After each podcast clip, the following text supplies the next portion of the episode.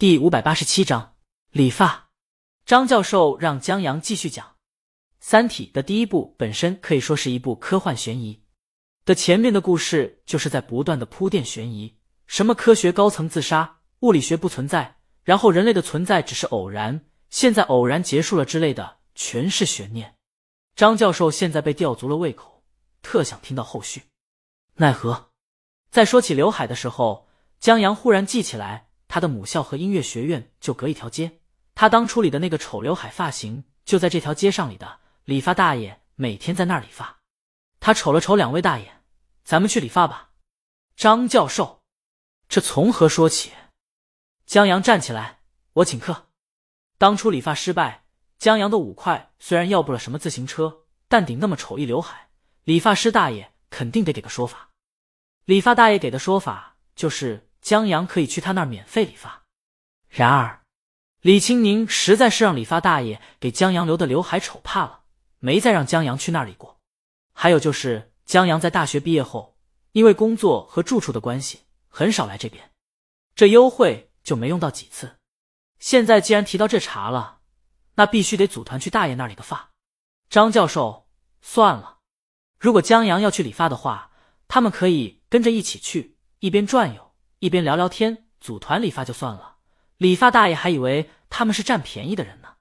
去吧，江阳觉得老冯头请了酒，张教授烧了菜，他也得请点东西。何况这优惠政策还是江阳顶了小半个月的丑刘海换回来的。江阳一想到那刘海，就觉得这优惠不多用几次可惜了。老冯头摸了摸自己头发，也不短了。既然江阳坚持请客，那就去吧。张教授就不再坚持了，于是他们起身，也不收拾残羹冷炙，直接出门了。在经过李清明老师家门的时候，江阳还特意让老张和老冯头放缓脚步，免得被李清明看到和听到。要是李清明听到的话，那江阳这次理发计划就泡汤了。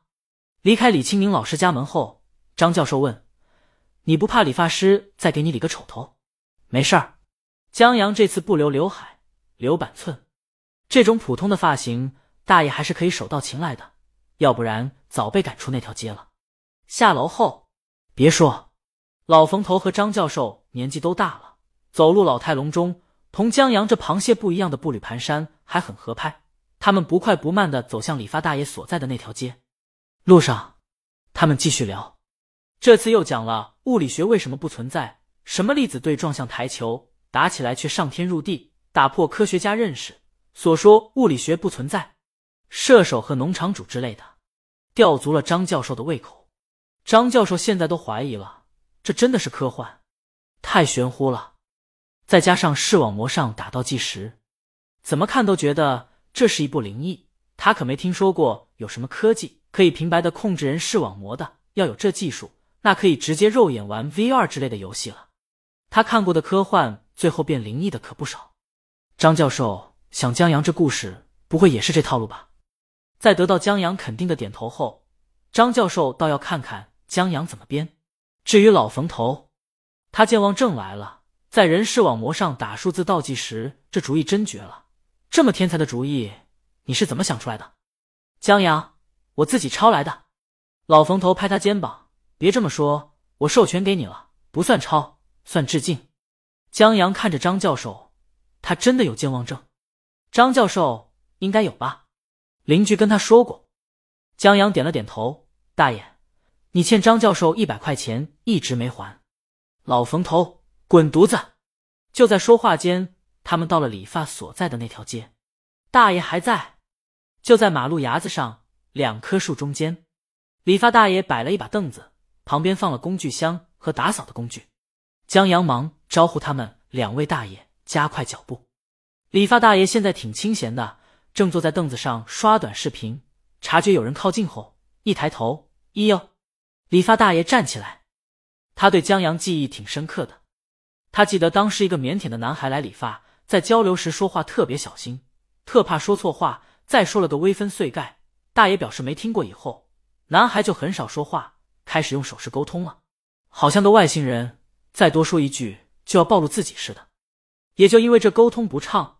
理发大爷这才给江阳理了那可以算是职业生涯污点的发型。当然，也怪他，以前在家里就给家人理一些简单的发型，退休后出来理发也是理那些上年纪的发型，大都是很普通的发型。对江阳那什么碎盖的发型审美有些驾驭不了，所以理出来后很难看。大爷，三个头，免费啊！江阳走近，指着身后两位大爷，这架势，那语气，不知道还以为他在餐厅点菜呢。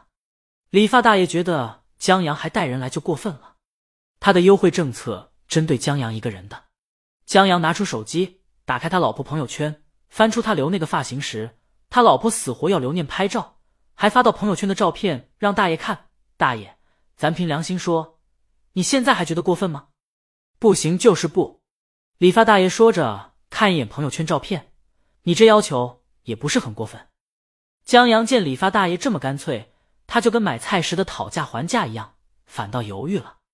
他在想，要不四个人，他挣五块钱的买瓶正经的可乐。理发大爷见江阳一犹豫，就知道他在想什么。就三个，多了免谈，也就瓶可乐钱，行吧？江阳见理发大爷态度坚决，不再坚持。好家伙，老冯头和张教授对视一眼。理发大爷可能因为江阳再说多一个人也就一瓶可乐的钱，把可乐当钱的单位，他们俩却知道这小子是真想买可乐喝，他还想挣钱，太不要脸了。老冯头看着街上来来往往的学生。靠近张教授，你就不应该答应来的。嗯，张教授，明明是你答应的，是吗？老冯头，我有健忘症，记不清了，你不要骗我。张教授，这都什么人啊？理发大爷拿起工具来，你们谁先理？张教授让老冯头先来，让他先试一试理发大爷的手艺，万一手艺还不行，那江阳就不用理了。要不然江阳顶个丑的发型回去，张教授没法向李清明交代。他还是想以后也可以听江阳讲故事的。老冯头没想那么多，坐到椅子上。行，那就我先来。至于江阳和张教授，在理发大爷工具箱旁边有两个小马扎，俩人坐下继续聊故事。老汪让军方请过去开了个会，又跟丁仪聊了物理学为什么不存在。许多科学高层是不想当火计科学家才自杀等等事儿。以后他回到家，他的倒计时就是这时候出现的。一张教授现在懂了，江阳刚才飞蚊症的神来一笔，原来是老汪被盯上了。那些自杀的科学家估计也是用这种法子折磨疯的。正在里头的老冯头，你这飞蚊症的情节绝了，怎么想到的？江阳和张教授一起看他，老冯头，我健忘。理发大爷惊讶。问江阳：“这鬼故事是你编的？”他从这半截开始听的，虽然不知道前面的故事，但觉得这鬼故事编的真好，特别科学。江阳：“科幻，这是科幻故事，两者之间差别很大的，是吗？”理发大爷不是很信服，因为江阳讲的故事跟他刚看过的一个鬼片情节差不多。这个在鬼片中，主人公因为看得见脏东西。最后被逼疯自杀了，跟江阳这主人公差不多。老冯头见他们都不接自己这茬，忙说：“真是科幻。小江这桥段受了我飞蚊症的启发，不是什么鬼故事。”老冯头指了指自己眼，这是他演技的得意之作。真的，老冯头本来觉得他这飞蚊症挺烦的，但又摆脱不掉。现在他忽然给了别人灵感，这飞蚊症还有了这么个故事。就苦中作乐的觉得还有点意思，至少不是那么苦，哈哈了。理发大爷懵懂地点下头。张教授让江阳别理他们，继续说：“老汪既然被盯上了，那铺垫了这么长时间的悬疑，应该快有答案了。”然而江阳还在拉满悬疑。科学边界的告诉老汪，他的纳米材料实验停了，倒计时就没有了。老汪停了，还真没有了。呵，理发大爷听了。忍不住惊叹：这鬼故事感情到最后也是人为的，就跟国产恐怖片的套路一样，到最后绝对是人为捣乱。江阳没理理发大爷的打岔，继续说：“老汪很生气，觉得都是科学边界捣的鬼。虽然他不知道这些人用了什么把戏，但老汪相信不是什么灵异和神迹，一定是能用科学解释清的。”这时候，前面这么多悬疑铺垫的高潮来了，科学边界的人绝对给老王一个更大的震撼。他告诉老王，三天后，也就是十四日，在凌晨一点钟至五点钟，整个宇宙将为你闪烁。嚯！三位大爷一起来声惊叹。这话听起来很浪漫的，但三位大爷他们是一路听故事听过来的，这句话一出来，他们感觉到的就是不可窥测的神秘力量在宣示威严。一下子把这故事的维度拔高了，仿若以他们为中心，世界不断的向外缩小，整个地球、整个太阳系、整个银河系变成一点，一点之外有东西在凝视，想一想就觉得毛骨悚然。也就几个大爷没听过克苏鲁神话，不然这会儿他们就要往那儿联想了。毕竟，整个宇宙闪烁呀。理发大爷觉得你这鬼故事很大气，别人的鬼故事。都是一个岛，一个屋，一个村。江阳这鬼故事直接宇宙闪烁了，科幻，这是科幻。江阳再次强调，张教授不太相信，你这故事真的是科幻，他就没看过这么超自然和灵异的科幻，真的是科幻。江阳让他们别着急，听他慢慢说。话音刚落，哎呦，理发大爷手停下，光顾着听故事，分神了。给老冯头的发型弄了个豁口，我给你修修，修的回来。理发大爷忙说：“江阳大爷，您这手艺行不行啊？”江阳这真担忧了，分神了，分神了。理发大爷觉得也不怪他，你小子的故事讲的又玄乎又吸引人，他不分神都对不起这故事。江阳也对，这可是《三体》，大爷不分神都不正常，还好。只是一个小豁口，理发大爷很快修好了。但张教授不相信他的手艺了，就自己做了第二个理发的人，再试一下。